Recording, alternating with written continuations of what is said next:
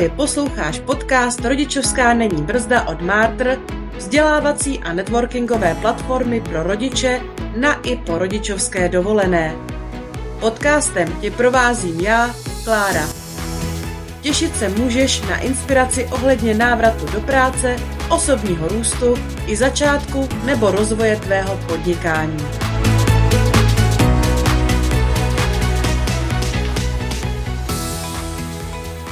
Krásný dobrý den, milí posluchači a milé posluchačky. Vítám vás při poslechu podcastu Rodičovská není brzda od organizace Martr. Od mikrofonu vás zdraví Klára a mým dnešním hostem je Eliška Remešová. Ahoj Eliško. Ahoj, zdravím všechny posluchače, posluchačky.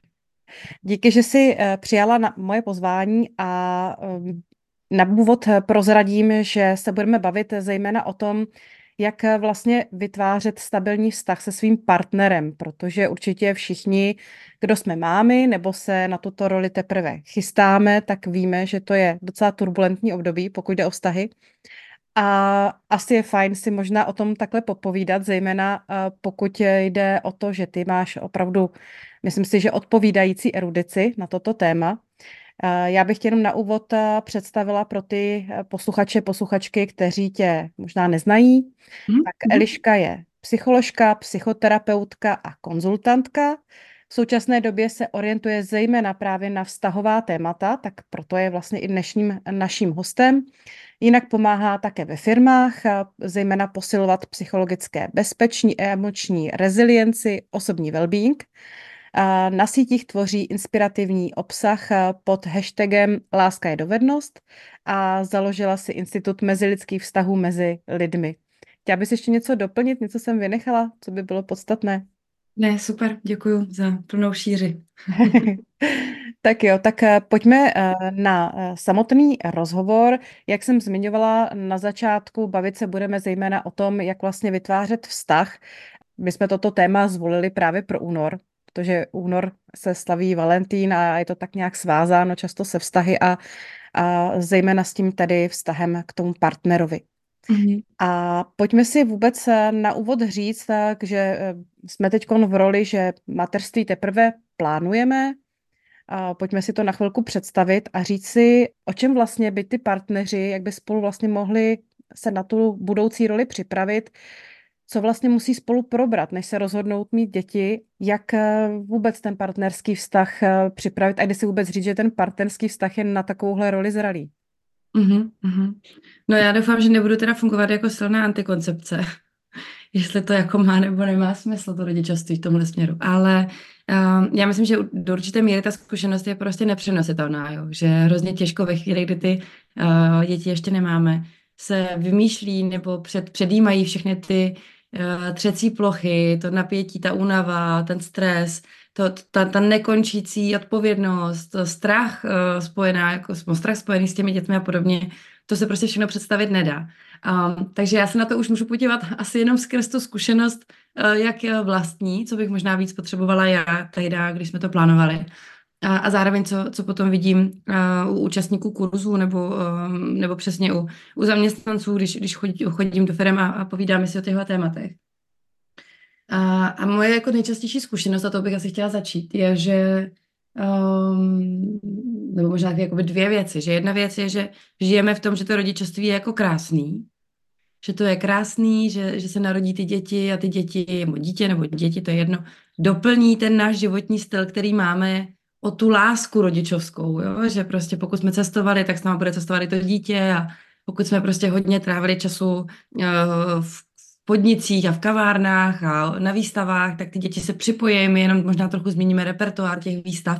A myslím si, že to je takový jako zaběhnutý společenský úzus, který máme, že, že jako jo, tak ty děti možná trochu nespí, nebo možná ten první rok to je jako náročný, ale potom to dítě jako pochopí, nějak samo, že my máme nějaký životní styl a to dítě uh, velmi rychle jako přilne k tomu stejnému.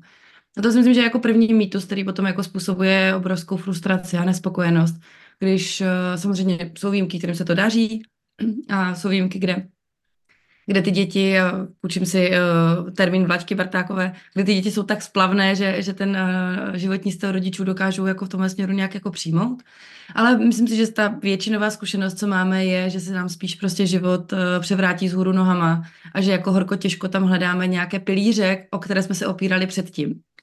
A potom tu druhou zkušenost, kterou často pozoruju, je ty jako frustrované, unavené mámy, když těm dětem už je trochu víc, že už jim je dva, tři, čtyři, pět a, a víc, uh, kdy už jako opadnou ty, ty prvot, prvotní hormony, které nám pomáhají vydržet v tom, jako v tom náročném období.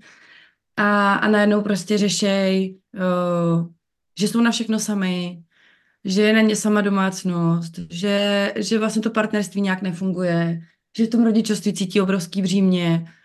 A, a já, když se potom s těmi ženy povídám, ať už v rámci nějakých webinářů nebo, nebo kurzů, nebo, nebo třeba na těch terapiích, i když tam bych jako nerada zabrušovala do toho, co řešíme tam konkrétně, tak uh, já si kolikrát tam, jestli to nějak komunikovali předtím a ukazuje se, že ne. Ukazuje se, že často prostě, že jako žijeme nějakým partnerským vztahu a máme to tak třeba i nějak jako 50-50 a máme pocit, že to nějak rozdělený máme a říkáme si přece, je to úplně jasný, že si budeme dělit o tu domácnost a dělit o to rodičovství a že to bude přece takhle jako daný. A, a pak přijde uh, ten porod a, a, a přijde, to, přijde to rodičovství a najednou aniž bychom si toho všimli, tak jako sklouzáváme do těch vzorců našich rodičů kdy najednou pro toho muže je hrozně důležitý, a zase mluvím jako stereotypně většinově, nemají to tak všichni, ale znám tu zkušenost, že pak ty muži prostě řeší tu, tu, tu těžkost a tu odpovědnost toho musí vydělávat peníze, uh, jsou tím pádem od nevidím do nevidím v práci, přichází unavení, stresovaní a tam je ta izolovaná žena, která si za ten den třeba ani s nikým nepopovídala, kromě svých malých dětí. A, a je vlastně frustrovaná a říká, já jsem si myslela, že si to podělíme, že to je nějak jasný a najednou vidím, že to jasný není. A takže touhle obklipou se vracím uh, k té otázce, kdy mně přijde vůbec důležitý uh, začít se jako komunikovat o tom, jak si představujeme, že ten náš život potom bude vypadat. A myslím, že to je takový jako dobrý první krok. Jaké máme obavy uh, s partnerem, uh, co se bojíme, že o, o to třeba přijdeme, Ehm, co, si mysl, co bychom si chtěli za každou cenu zachovat. Možná je to jedna, dvě věci, které potom pro nás můžou být vlastně hrozně důležitým lepidlem v tom, v tom partnerském vztahu, ale taky zároveň komunikovat ty své ambice, které kolem toho máme. To znamená, jak dlouho chceme být doma, co to znamená, když budeme doma, jako je odpovědnosti na nás jako přibudou tím, že budeme doma a nebudeme teda uh, doplňovat rozpočet financema. Um, co to bude znamenat pro toho partnera, jak dlouho v tom takhle chceme vydržet. Um, co to bude znamenat, když těm dětem budou dva roky, tři roky, pět let. Um, budeme si to střídat, nebudeme si to střídat, vyměníme si to. A myslím si, že tyhle věci samozřejmě nikdy nenaplánujeme a negarantuje to, že to, že si o tom promluvíme, že to takhle přesně potom v té reálné situaci naplníme. Ale zároveň už máme zkušenost že jsme si těmi konverzacemi spolu prošli, že jsme si to nějak řekli, nějak nastavili, že máme nějakou představu. A to už nám pomáhá se potom k těm konverzacím jednodušeji vrátit a říct, pamatuješ, jak jsme se tehdy bavili o tomhle, tak teďka už se to pro mě mění, já to teďka chci asi jinak. Myslela jsem si, že to chci tak a teďka cítím, že ne, co s tím budeme dělat. To znamená, že se jako nepřipravujeme na to, co přijde, protože to nevíme, ale připravujeme se na to nastavení, být o tom schopni mluvit a otevřeně pojmenovávat, co se děje a být v tom pořád spolu. No to byla moje vlastně další uh, otázka, protože si myslím, že do té doby, dokud eh, v tom partnerském vztahu nejsou děti, tak se řeší, miluje mě, nemiluje mě, kam půjdeme na dovolenou, kam se půjdeme bavit, jak vyplníme svůj volný čas eh, nějakou aktivitou, která nás baví společně, nebo každý zvlášť, zejména teda každý zvlášť možná i máme ten prostor vůbec užívat si svůj vlastní eh, soukromý volný čas, o který dost často jako přicházíme, to je možná ta první věc, o kterou přijdeme a dost často nejbolestivější. Měla bys, eh, Eliško, nějakou radu vůbec, eh, jak nastavit tu komunikaci, protože to, s čím se potkávám dost často, že si lidi jako podvědomě myslí, že ten druhý partner to přeci vidí, jo, nebo že přece chápe, že taky chci být chvilku sama, nebo že on si myslí, že já chápu, že on chce být chvilku sám, že si chce jít zaběhat. A, a já zase si říkám, tak když chci běhat, tak ať už jde, jako ať si jde a nepotřebuje přece moje svolení a on na něj možná jako podvědomě čeká. Tak eh, jak si tohle jako nastavit, jestli máš nějakou zkušenost nebo nějakou praktickou radu v tomhle směru? Kež by to bylo takhle jednoduchý, no. Kež by šlo dát radu nebo nějaký jako praktický návod, jak na to. Já to nemám. Uh, myslím si, že to prostě, jakože um, že komunikace v tomhle směru je nějaký jako nekončící rozvojový proces, který v podstatě neustále nějakým způsobem zlepšujeme. Já si z toho občas dělám trochu legraci, že když jsem dřív ještě ško, jako školívala ve firmách komunikační dovednosti a podobně, jak to jako bylo vždycky v tom katalogu, tak vždycky někdo přišel a řekl, no tak já jsem absolvoval komunikační dovednosti před třemi lety, tak co mě teďka naučíte novýho? Já, a já jsem vždycky odpovídala, no, jak já jsem studovala psychologii a myslím si, že komunikovat pořád neumím, tak uh, uvidíme, jak, jak, jako, jak, jak, jak, jak, kam dojdem. A myslím si, že to je ono, jo? že komunikace je nějaký jako celoživotní proces, ale že to spíš jsou nějakých dalších jako mm, nějakých kompetencí, které jsou s tím spojené. Za prvý to, že já sama se nějak dokážu vyznat v sobě. To znamená, dokážu já rozklíčovat, co potřebuju a nepotřebuju. Potřebuju přijít na to, že chci běhat, uh, protože jinak taky můžu chodit prostě frustrovaná po bytě, že že tam není nic, co bych potřebovala, nebo není nic, co bych chtěla, ale vlastně nevím, že když bych si zaběhala, že mi to pomůže. A potom je to taky o nějaký odvaze si ten, jako, tu potřebu připustit a, a nějak se rozhodnout, že je důležitá pro to naplnění. Což si myslím, že taky je něco, s čím jako čerství rodiče hodně bojujeme. Že samozřejmě na začátku upřednostňujeme potřeby dítěte, což mm, z pohledu vývojové psychologie dává naprosto smysl a takhle by to mělo být. Ale myslím, že potom jako mineme tu příležitost, kdy už bychom zase měli ty své potřeby nějakým způsobem prioritizovat. Protože když to neuděláme, tak nakonec to dítě má dva vyhořelí rodiče, kteří spolu nekomunikují, eh, kteří se oba bojejí si říct o to, co potřebují tomu druhému, protože přece ten druhý tím pádem nemůže dělat to svoje.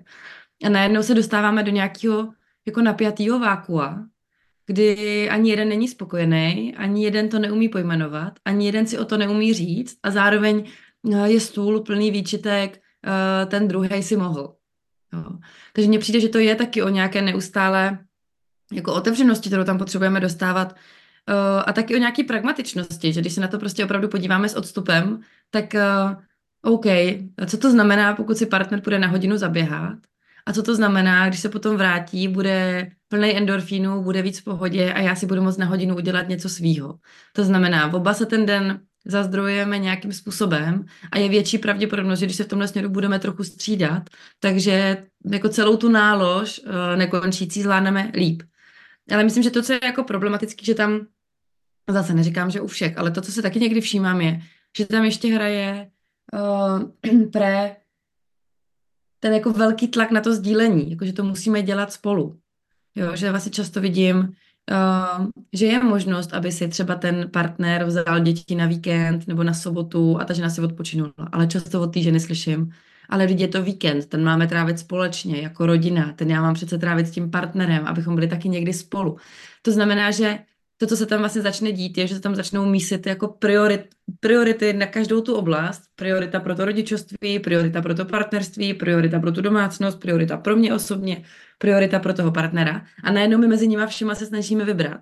A myslím si, že tam nám jako ve společnosti chybí si uvědomit, že ta základní priorita opravdu potřebujeme mít v tomhle směru my a že to jako to kliše s kyslíkovou maskou v letadle platí v tomhle směru i, i, i u rodičovství a že prostě ve chvíli, kdy my nebudeme fungovat, tak tomu dítěti jsme docela na prd.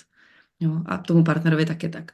Ale, ale zpátky k tomu jako nějakému návodu, já myslím, že mm, jakýkoliv, jako neminout příležitost, já jsem, uh, zrovna jsem, o tom byl dnešní, dnešní díl, který jsem natáčela pro Forendors, uh, tak je to o tom prostě umět uh, střícně reagovat na tu nabídku, co se objevuje. A za mě je to o tom prostě mm, být všímavý vůči tomu druhému, vůči svým vlastním potřebám a neustále tu komunikaci zkoušet a neustále jako hledat způsob, jak se o těch věcech bavíme. Což samozřejmě potom naráží na to, že někdo říká, je, že ty zase moc mluvíš a je, že ty chceš se mnou jako zase povídat a ty chceš se mnou něco řešit. Což jo, ono to vlastně je do určitý míry obtížný, ale myslím, že dokud tomu prostě oba tu prioritu nedají, tak, eh, tak se těžko jako jednomu s nějakým návodem chodí. No. Ale mě u toho ještě, jak jsi mluvila, napadla jedna věc. Dost často, uh, hlavně třeba v médiích, se to pak propírá u nějakých těch slavných párů, mm. že tam dojde v téhle fázi k nějakému krachu a pak se uh, to dost často jakoby zdůvodňuje tím, že ty partneři se odcizili, že se z nich stali jako přátelé nebo spolubydlící. Že tam jako vyvizela nějaká ta prvotní vášeň a mnoho lidí to pak jako bere jako důvod k tomu, že by se na, to, na tomhle základě měli rozejít a najít si někoho, s kým tu vášeň jako znovu rozdmíchají. Můžeme se když tak podívat chvilku na, tohle, na tenhle důvod k rozchodu, jestli je to opravdu důvodem k rozchodu, když vymizí vášeň, nebo je to uh, spíš partnerská chyba v té komunikaci. Jak to vidíš? Já si asi ze své pozice netroufám to hodnotit, jakože mm, myslím si, že nikdo zvenku nevidí do toho, jestli ti dva spolu mají nebo nemají být, takže to vždycky bude rozhodnutí těch dvou. Ten příspěvek, který k tomu jako můžu mít, je, že um, to pro mě zase odpovídá s nějakou jako ne, nepřesným očekáváním, který kolem toho období máme. Jako to, co ukazují studie, výzkumy, ale taky samozřejmě jako i, i zkušenosti různých, různých jako terapeutů, včetně té mé vlastní, je, že období narození dětí je nejnáročnější období, které ten vztah může prožít. Takže nějaká jako většinová zkušenost, která jako objektivně říká, je to jako na nic. Je to daný především jako tím obrovským nedostatkem zdrojů. Ještě většinou je to tak, nebo to, co já pozoruju, to trajektorie je, je, že když se narodí první dítě, tak je to jako možná trochu chaotický, ale zároveň opravdu jako hormonálně nabitý. Je to prostě zajímavý, je to nový, je tam mnoho jako nějakých e, idealistických představ, konečně jsme tři, takže v mnoha, mnoha ohledech je to vlastně jako krásný období, ale po tom prvním roce nejenom, že dochází e, k té hormonální rovnováze u té ženy, to znamená, že už to, už to prostě nezachraňuje ten oxytocín, který ona má. Um, zároveň pro toho může, už to může být nějaká dlouhá doba, kdy, uh, kdy ta partnerka najednou není prostě třeba plně orientovaná na něj, ale je tam prostě to dítě. To znamená nějakou dobu to chápe, ale pak uh, po té jako spánkové deprivaci, kterou často rodiče zažívají, je to najednou jako proč pořád, jako pojďme to měnit. To znamená, že se objevují samozřejmě i nějaký potenciálně první rozkoly ve smyslu, jak budeme k tomu dítěti přistupovat, jakým způsobem jako budeme nastavovat tu výchovu. Do toho se samozřejmě projevuje to dítě, to znamená od toho, mm, jako, mm, nezřídka jsem, jsem zažila, že uh, si ženy jako naplánovaly velmi ambiciozní druhý půl rok, protože je měli spavý miminko a všechno bylo dobrý. A pak se to miminko rozchodilo a najednou se jako ukázalo, že má úplně jiné potřeby.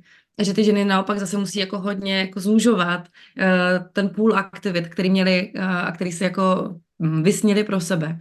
To znamená, že do toho všeho ještě hází najednou jako vedle i osobnost toho dítěte, která prostě jako další člověk, další individualita se svými vlastními potřebami a se svým temperamentem, který může být jako různý. A do toho, a tady do tohohle mixu, ještě samozřejmě přichází kolikrát to druhý dítě. Dřív nebo později. A to už je prostě taková, jako taková smršť, že, že jako není moc možný, aby tohle bylo jako období, kdy je to super. A já mám pocit, že zase čest výjimkám, super, to jde, uh, ale mám pocit, že to úplně není o tom, že bychom si vodník my ostatní dokázali vzít nějaký jako best practice, jak to dělat. Spíš je to prostě jenom souhra okolností, že to dobře vyšlo, že, že jsou děti klidnější, že tam je do, dobrý dostupný hlídání, že nemají finanční nouzy, prostě spoustu různých as, aspektů. To znamená jako konstelace hvězd vyšla jako stoprocentně dobře a díky tomu tím jako prošly. To znamená spíš, že to něco, co je jako výjimka, uh, občas jako k závidění, ale rozhodně ne něco, co se dá moc dobře jako replikovat dál. A to si myslím, že je vlastně hrozně důležitý nějak jako vnímat, že ve chvíli, kdybychom do vztahu vstupovali s tím, tak jo, první čtyři roky uh, dětí budou na prd, tak si myslím, že dokážeme to, že se vytratí nějaká vášeň, to, že spolu nechodíme na rande, ustát daleko s nás, protože to tam v tom našem softwaru nějak bylo nastavený. Jo, takhle to bude. A myslím si, že bychom to rozhodnutí tím pádem dokázali daleko s nás odložit až na chvíli, kdy z toho jako náročného období vycházíme a kdy potom už máme jako příležitost to napravovat a nedaří se to.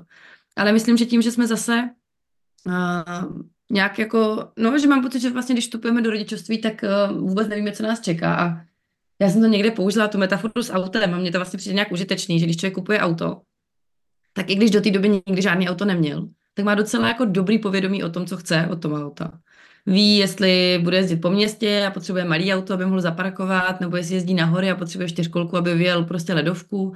Ví, jestli potřebuje velký nebo malý auto, ví, jestli potřebuje, kolikrát má představu, jestli chce ručku nebo automat. Vlastně i přesto, že jsme to auto nikdy neměli, tak těch aut je kolem nás tolik a těch diskuzí kolem aut jsme zažili latentně tolik, že máme docela jako dobrou představu o tom, jaký auto jako koupíme. A moc úplně jako neznám, že by lidi koupili auto a řekli, ty jo, to auto dělá úplně jiné věci, než jsem si myslela, že bude dělat.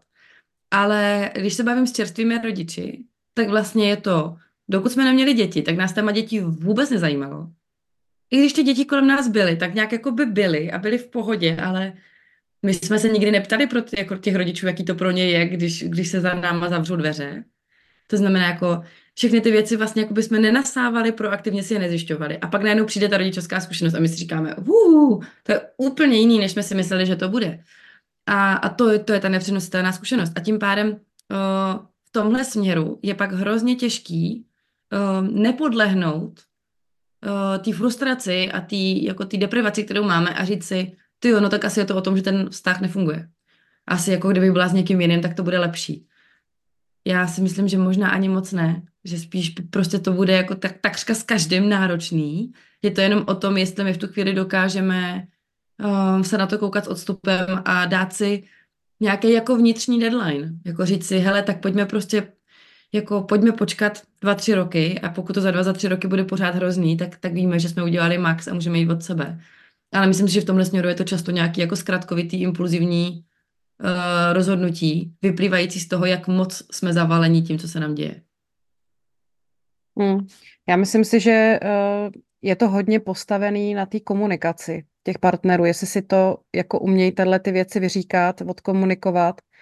A přesně um, možná mi tam hraje i jedno jako jedna věc, taková jakási vyzrálost těch osobností, jako jo, jak moc jsou vyzrálí. Samozřejmě pokud eh, muž žije v představě, že ta jeho partnerka bude vždycky eh, ready a ve dne v noci na, na nějaký hrádky a teď najednou není a on to bere tak, že ho nemá ráda, Jo, pak je to, pak je asi těžký potom v tom rodičovství se s takovouhle změnou jako vyrovnat. Pojďme se možná bavit, mně tady přišel vlastně dotaz i, i z naší komunity, to partnerství a nutno říct, že s tím rodičovstvím se to možná ještě víc akcentuje, není založený jenom na tom vztahu a na tom vstupu těch dvou lidí, kteří tam jsou jako rodiče, ale taky nějaký rozšířený rodiny. Jo, typicky jsou to nějaký takový ty nevyžádaný rady od maminek, přistěhovávající se tchýně, jakože to najednou přijde jako zachránit, vstupování do výchovy, že my si třeba nastavíme výchovu dítěte nějak a jakmile přijdeme někam na návštěvu, tak nám do toho někdo nevhodným způsobem zasahuje a podobně. Jak se třeba na tohle připravit a jak se třeba nastavit hranice? Já nad tím přemýšlím a trošku se směju díky, že už nemusím dávat rady, to, to, to, to, to mě jako trochu země snímá nějakou, nějaký nárok. Myslím, že vlastně dobrým výsledkem i toho našeho rozhovoru budou nějaký podnětné otázky, co si můžou vlastně posluchači a posluchačky klást a možná potom je přivést do toho vztahu, aby je otevřeli a ty odpovědi si našli mezi sebou. Tak to mě přijde vlastně, to, to byl takový dobrý výsledek za mě. Mm, co se týče té tý rozšířené rodiny, já vlastně zase začnu tím, co pozoruju. A moje první pozorování je, že jsme, nebo aspoň té sociální bublině, ve které já hodně funguju, jsme se teďka hodně zaměřili na to, jak to rodičovství dělat dobře. Což je skvělý, já myslím, že to je jako hodně potřeba, protože to, co jsme tady předváděli do posavať, uh, jako totálně nerespektujíce jakékoliv uh, příklady dobré praxe, ať už z vývojové psychologie nebo, nebo z pedologie a podobně, tak, tak to si myslím, že je dobře. Zároveň, ale nás to teďka vychyluje na tu druhou stranu uh, těch vah a to je, že začínáme být uh, jako enormně intenzivní a citlivý na to, když někdo to nedělá úplně přesně tak, jak my si řekneme. A já myslím, že zase ten odstup v tom je užitečný, že my vlastně nevíme, jestli to, to jak je to teďka nastavený, je dobrý. Jo? Zase nevíme, jaký no, nový objevy přijdou, co ukáže neurověda v následujících deseti letech a, a, a podobně. A, a, a to, co, to, co se často ukazuje, že to nejklíčovější, co, co je mezi mnou a naším no, mým dítětem, je ten vztah. A možná můžu používat jako všechny uh, poučky, příručky, uh, můžu dělat jakýkoliv typ výchovy, ale ve chvíli, kdy ten vztah stejně nefunguje z jakéhokoliv důvodu, prostě se mi to nedaří dělat autenticky, nebo, nebo, nebo já se u toho vydřu. Doslova to jako odřu tak, že pak už tam vlastně ani nejsem uh, s nějakou radostí. Uh, a, a říkám to nějak jako automaticky, tak uh, tak si myslím, že to tomu stavu taky nějakým způsobem neprospívá. A že, uh, že jo, já vlastně jsem to jo, no, jako mě hodně, hodně mě zraňuje, nebo, nebo hodně mě trápí, když vidím, uh, kolik nějakých jako vzájemný viny, uh, výčitek, urážek a kritiky jako padá na hlavy jiných mám, kolikrát od jiných mám. A když si říkám, tohle jako není dobrá cesta, protože ve výsledku je, že se všichni snažíme, všichni se snažíme to dělat nejlíp, jak umíme a pokud ještě do toho dostaneme eh, čočku, že to děláme špatně, tak výsledek je, že se akorát ještě víc nejistíme a, a ta nejistota samozřejmě se v tom, tom vztahu nějakým způsobem jako propustí a, a jde tam potom cítit. Takže myslím, že to, že všichni budeme nějakým způsobem ubližovat, je jako fér si říct, že všichni způsobíme našim dětem něco, co je bude bolet, eh, je taky fér si říct, že se stane, Uh, taky je to něco, co potom ty dospělé děti popohání k tomu, aby se zlepšovaly a rozvíjely, protože kdyby bylo všechno úžasné a skvělé, tak uh, jejich potřeba vyrůst ze sebe, vyrůst ze stínu rodičů je nulová. Takže my jako potřebujeme v něčem být jako nedokonalí a já v tom jako hodně, hodně kvituju koncept Winnicota ve smyslu dost dobrý mámy nebo dost dobrýho rodiče, když to, když to rozšířím. A myslím si, že ve chvíli, kdy já nad tím začnu přemýšlet tak, že je pro mě důležitý ten můj vztah s tím dítětem, tak pro mě najednou to, co říkají jiní rodiče, nemůže být tolik ohrožující nebo, nebo jiní příbuzní. Uh, ohrožující je to pro mě ve chvíli, kdy se snažím jedničkářsky naplnit nějakou představu o tom, jak tu výchovu mám dělat a někdo jiný mi ukazuje, že to dělám blbě a já sama se tím nejsem jistá. A to mě potom dostává do nějakého vlastního napětí a stresu a vnitřního neklidu a ten samozřejmě já potom mm, jako vlastně vyčítám těm druhým, že mi to znevažují tu výchovu nebo mi kazej. Jo. A a já v tomhle směru se jako, i když jako takhle pracuji s ženami, které vlastně často tohle je nějaký téma, tak, tak se to snažím nějakým způsobem rozlišit, jako co jsou nějaké hodnoty, co v té výchově fakt mají zaznívat. A pak si myslím, že je úplně v pořádku komunikovat dospělým kolem sebe, uh, jak to potřebuju. Můžu to komunikovat jako ať už ty situace s tím dítětem, uh, můžu to komunikovat přes to dítě, můžu to komunikovat uh, v soukromí tomu člověku, můžu to komunikovat před tou návštěvou. Jo, je to prostě o tom, že můžu zavolat návštěvě a říct, nevím, cukr našemu dítěti nedělá úplně dobře, protože potom prostě skáče, běhá, je to prostě příliš moc, jde vidět, že, že ty emoce pro ně potom začnou být hodně intenzivní. Moc tě prosím, chápu, že chceš vzít něco dobrýho, jestli bys mohla vzít ovoce, tak, tak to bude nejlepší. A, a vlastně spíš než uh, jako se izolovat v tom naštvání, nikdo mě nerespektuje, nikdo to nechápe, nikdo to nedodržuje, uh, tak spíš jako jít těm situacím trochu naproti, preventivně předcházet těm situacím a snažit se ty ostatní kolem mě needukovat, ale spíš vlastně požádat o to, jestli to mohou nějakým způsobem respektovat a dát jim trochu ten návod, který uh, by pro mě byl. Myslím, že se to často ukazuje třeba, mm, že jako velký téma jsou třeba dárky, jo, kdy jako, že jo, mm, znám kolem sebe strašně hodně maminek, co říkají, my bychom chtěli omezit množství dárků. Já sama jsem jedna z nich, co říká, prostě těch dárků jako máme moc. Ale zároveň si jako uvědomuju, že nemůžu našim prarodičům říct, že nemůžou koupit nic, protože uh, v naší generaci, když jsme byli malí, bylo, bylo dávání dárků opravdu velká věc, protože jsme nežili v takovém nadbytku, jako žijeme teď. Nežili jsme v takovém luxusu, který si jako mnoho z nás může dovolit, že nemusíme čekat tři čtvrtě roku na Vánoce, abychom jako dostali svetr a máme možnost si ten svetr v podstatě v průběhu jako toho roku koupit sami. A myslím si, že to je něco, co nereflektujeme z té naší pozice, že si neuvědomujeme, že tehdy to bylo jinak a že když prostě pod tím stromečkem bylo 20 dárků, tak to byla fakt velká věc. Jo, a že těm rodičům to samozřejmě v těch jejich jako paměťových stopách zůstává, že to je ten způsob, jakým oni dávají najevo tu lásku. Takže myslím si, že v tomhle směru je taky OK si říct, uh, já ti nebudu zakazovat, já tě vlastně já tě nemůžu vstupovat do tvýho prostoru a zakazovat ti dělat něco, i když se to týká jako našich dětí, ale můžu nastavit ty hranice jinak. Můžu říct, hele, kup, co chceš, ale ty hračky zůstanou u vás a budou to prostě hračky, se kterými si bude hrát jako náš syn nebo dcera, když k tobě přijede. Bude se na ně těšit, bude vědět, že jsou od tebe a tím pádem to budete být spojený spolu. Jo? A najednou pro mě aspoň, když samozřejmě věřím tomu, že někdo řekne, že to zkusil a nefungovalo to, tak já věřím, že tomu dává nějakou, jako, nějaký manevrovací prostor i těm ostatním kolem nás, že vlastně nikdo z nás nemá rád, když nám někdo říká, jak se máme chovat, co máme říkat a co nemáme dělat. Jo. Myslím, že všichni jsme jako velmi citliví na autonomii a na to, že máme nárok si dělat věci tak, jak my chceme. To znamená, že i my z té pozice um, čerství mámy, čerstvého táty potřebujeme respektovat autonomii těch druhých. A myslím si, že si kolikrát tím pádem do těch konfliktů jako naběhneme sami. Pak samozřejmě to je jakoby jeden příklad. Úplně si umím představit, že jsou ty situace, kdy uh, jsme to jako 60krát vysvětlovali a, a pořád tam ta, uh, ta tchýně nebo máma je a snaží se nás zachránit.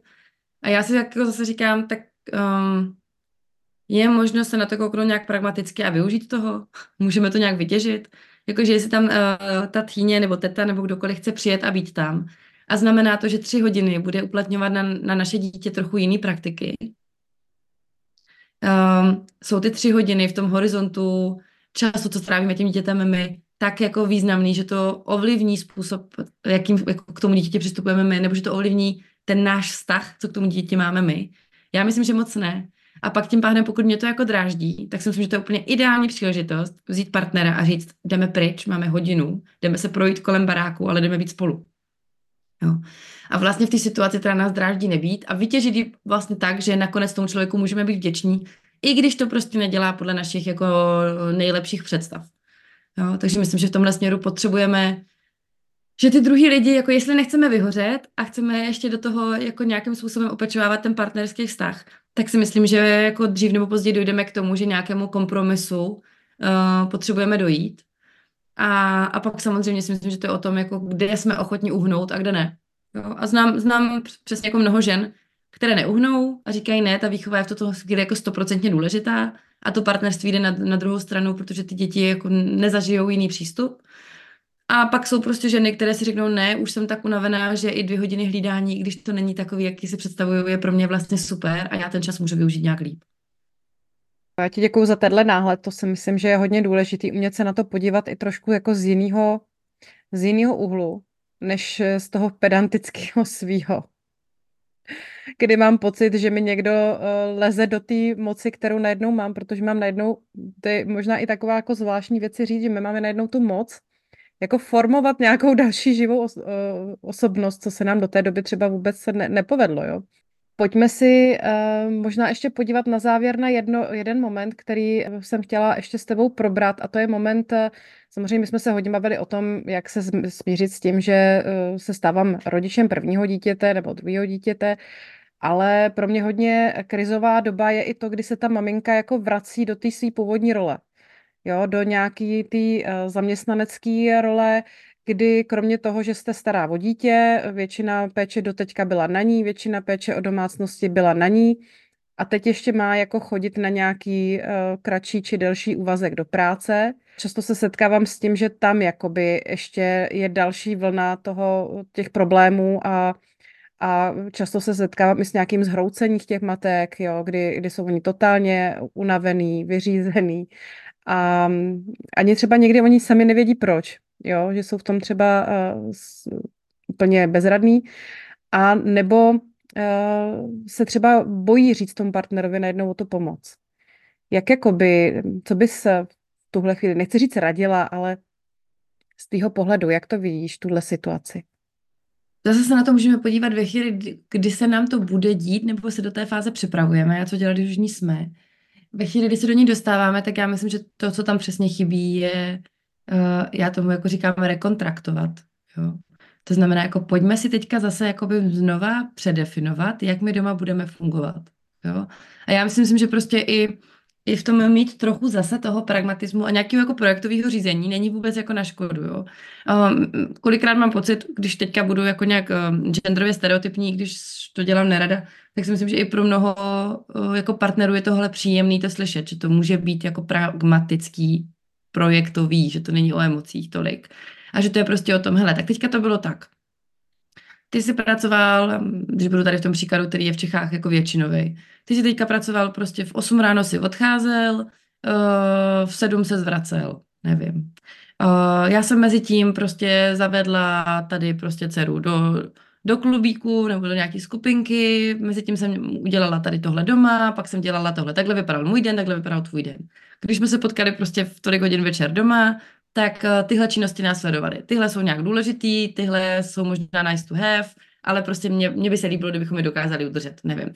A pak jsou tady víkendy. Já mám teďka možnost se vrátit na x hodin týdně zpátky do práce. Uh, to znamená, že těchto x hodin, těchto 20 hodin, 10 hodin, nevím, už nemůžu dělat to, co jsem dělala doteď. Jak to uděláme? Jo. Co, co s tím budeme dělat? Jakože, co vynecháme, dáme si nějakou pomoc, jakože je to těch 10 hodin úklidu, které se teda zaplatíme eh, někým jiným, je to těch 10 eh, hodin starání se o děti, které nahradí ta skupinka, kdo teda půjde vést jako děti do té skupinky, můžeme si to rozdělit tak, že ráno budeš to chodit ty a odpoledne budu vyzvedávat já, protože potom s nima odpoledne budu. To znamená, jak já tam těch 20 hodin můžu dostat. Uh, často, a vlastně to jedno z teďka jako z témat pro mě letošního roku, kdy já bych vlastně chtěla udělat, um, my jsme v loňském roce spustili uh, takový jako partnerský minimum, což jsou jako tři víkendy pro partnery právě na nějaké jako posílení uh, znovu toho partnerského pouta. A často píšou rodiče, a takže jako určitě něco, co budeme dělat je pro ně, ale zároveň pro mě tam vyvstává jako velká potřeba udělat tady tu rodičovskou přípravku. A tohle bude určitě jako jedna z věcí, jako dávat nástroje budoucím rodičům, jak tyhle věci jako neustále redefinovávat. A proč o tom mluvím? Protože si myslím, že ono se to dá udělat i nějakou jako jak by blbý to říct, ale jako hravější formou, ve smyslu, vezmeme si fakt rozvrh, vystříháme si prostě ty hodinovky, začneme to tam prostě skládat a máme to jako projekt, který si spolu prostě uděláme, tak, aby nám v tom oběma bylo dobře. A možná zjistíme, že nemůžu nastoupit na 20 hodin.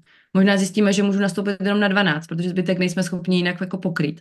A nebo najednou ten partner zjistí, OK, tak já možná můžu odcházet místo v 6 z práce ve 4, pomoct ty dvě hodiny dělat něco a potom od 8 do 10 nebo od 7 do 9 si dám ještě jakoby ty dvě hodiny, co potřebuju dopracovat. Nevím. Ale najednou, když to vidíme na tom papíře, tak to není ty omezuješ mě a kvůli tobě já nemůžu a naopak, ale je to, máme nějaké potřeby, nějaké úkoly, co se musí zdát a jak to teda teďka prostě tetrisově naskládáme, aby nám v tom vlastně oběma bylo dobře. Jo, a to je ta část, která za mě jako perfektně funguje ve chvíli, kdy se do té práce chystám. Když už ty práci jsem, tak to, co já vlastně pozoruju často, je, že ta žena tady k, tomu, tady k té rekontrakci jako nevybídne, tomu muži to nedojde, protože pro něho se v podstatě jakoby nic nemění. A ta žena si k tomu všemu, co dělá, ještě přidá teda těch x hodin té práce. To znamená, že ta žena po pár měsících padá na držku s prominutím a ten muž vůbec nerozumí, jak má pomoct, protože ta žena to vlastně ani sama neví. A tam si myslím, že je ta jako rekontrakce důležitá taky, jenom je to už těžký tím, že ta žena je unavená a, a už jsou frustrovaní a už to bylo prostě tématem ne každodenních, tak každotýdenních konfliktů na téma ty mi nepomůžeš a jsem na všechno sama. Jo? Což já úplně chápu, myslím si, že jsme to jako prožili každá, kdo zároveň byli jako pracující máma, že to tam prostě ty turbulence má. Ale ta možnost se na to fakt takhle podívat a jako vy, vyčíst si, vy, vyčíslit si ty hodiny říct si, co tam všechno je možný a jak to dělat, si myslím, že nám opravdu může i potom v tom pozdějším stádiu uh, jako dost pomoct, že si to v tohle směru vyjasníme. Ale myslím, že jako naprosto uh, nerealistický, že si my ženy, že, jako, že si věříme, že to utáhneme. Jo, a já myslím, že to je taky něco, co je nějaký celospolečenský narrativ. Že jako my zatneme zuby a vydržíme. Že jsme prostě hodní holky, co to zvládneme co se prostě za každou cenu usmívají, co se přece nezlobějí, co se přece, co přece nejsou naštvaný, co přece nedělají vlny. A já myslím, že už jako na čase tady tyhle stereotypy jako bořit, pokud ne kvůli nám, tak aspoň kvůli těm jako dcerám a synům, které vychováváme, jo. Že je prostě na čase říct, že jako, já si opravdu myslím, to je tak jako moje jako osobní hypotéza, že kdyby na rodičovskou chodili muži a bylo to takhle jako celospolečensky nastavený, tak ten systém společenský funguje úplně jinak. Protože Oni vůbec nejsou jako tak nastavení trpět, jako ve smyslu, že nejdu do takového toho, budeme trpitelky národa, tak moc, jak to máme my ženy nastavený v té naší společnosti. Jo. Takže myslím, že tohle je něco, co bychom se mohli učit my od nich, že prostě když to pro nás nefunguje, no tak je prostě na čase to nějakým způsobem uh, měnit a ne v tom být a jako tiše, utrpně snášet situaci, až potom jednou bouchnem a říkáme, dál už to nejde. Jo. Což je jako něco, co v tom co, což je téma hranic a mám pocit, že to jako v těch uh, příbězích, co slyším, uh, pozoru nějak jako přes kopírák podobně. Já ti za to moc děkuju. My jsme se dostali v podstatě na závěr našeho rozhovoru. Já bych se tě mohla ptát takhle ještě hodně dlouho, protože si myslím, že to je velmi zajímavé a hlavně aktuální téma pro skoro snad každý pár, který znám. Chci se ti ještě zeptat eh, třeba i z tvého osobního pohledu. Já se ptám úplně každého hosta takhle na závěr. Co ty a rodičovská? Je, to, je, je pro tebe rodičovská brzda nebo byla pro tebe rodičovská brzda nebo jak to vnímáš? Mm, jo, myslím si, že pro mě jako by byla brzda uh, minimálně na začátku tím, že a asi tím, že to je nějaká deformace z povolání, tak jsem jako věděla, jak moc, nebo nějak jsem jako cítila svoji důležitost jako roli mámy s těmi dětmi To znamená, že jsem tam hodně řešila to, že tam, to, že tam musím být ten první rok toho dítěte, že to opravdu vnímám, že to je strašně důležitý, aby to pouto s mámou bylo vytvořený a že jsem věděla, že to je priorita a že všechno ostatní tím pádem uh, jde stranou. Um, a myslím si, že kdybych to jako nevěděla, tak to možná dělám jinak. Ale že vlastně ve chvíli, kdy už to člověk ví, tak, uh, tak jako už nemůže jít proti těm vlastním hodnotám a proti tomu, tomu co, co, co zná. Ale zároveň uh, já myslím, že máme jako štěstí, že se o tom dokážeme nějakým způsobem jako s, s mým mužem bavit a jenom v loňském roce jsme ty modely jako změnili třikrát, jo. Vlastně třikrát došlo k nějaké rekontrakci s ohledem na to, co se vlastně dělo. To znamená, když on mohl si snížit úvazek, když já jsem si ho mohla zvýšit. Teďka zase jsem si ho já snížila a on si ho zvýšil. A myslím si, že jako je to náročný zase na to vyjednávání a na to jako neustálé si zvykání na to, že ten systém je jiný. Ale na druhou stranu mě to dodalo um, jako obrovskou důvěru a odvahu v ten rodinný systém. A já hodně ráda jako mm, nějak potřebuji minimalizovat rizika. A pro mě představa, že když teďka se mi něco stane a budu pár dní v nemocnici, nebo nevím, co se stane, tak vím, že můj muž je jako plně kompetentní zabezpečit tu rodinu úplně stejně jako já. A to pro mě bylo vlastně jako strašně důležitým uh, jako uvědoměním, který jako jsem se snažila v tomhle směru jako tam toho docílit. Takže vnímám, že v tom prvním roce ta rodičovská brzda je. Um, zároveň mám pocit, že potom je to hodně o tom, jak se to nastavíme. A, a moc bych si jako přála, aby v té naší společnosti jsme proto měli víc jako možností a víc nástrojů, jak to udělat tak, aby to celému tomu rodinnému systému vyhovovalo. No. Protože úplně si nemyslím, že těm mužům, když pracují, to vyhovuje jako taky. Myslím, že to prostě pro ně musí být jako odcházet od těch rostomilých dětí každý ráno musí v něčem být vlastně taky dost jako srdce, srdce trhající. Já ti ještě jednou moc děkuji za tenhle rozhovor. Já myslím, že jsme to úplně nádherně uzavřeli. Díky moc i za to, co si vlastně nadnesla, za ty otázky na, na zamyšlení, vůbec možná na nadnesení nějakých možností pohledu na ty situace, které jsou často vnímány z pohledu těch partnerů možná jako neřešitelný, protože s tím nemají zkušenost a najednou je před nimi předestřílá něco, co nemá žádný horizont, že by se to mohlo nějakým způsobem pozitivně vyřešit. Tak děkuji i za, ten, za tu možnost podívat se vlastně na to čistě pragmaticky a věcně a zkusit to řešit prostě nějakým takovýmhle způsobem, což mě přijde eh, fakt docela eh, zajímavý. Tak eh, moc děkuju a děkuji i vám za poslech a budeme se těšit zase při další epizodě našeho podcastu. Mějte se krásně a nashledanou. Děkuji za pozvání. Naslyšenou.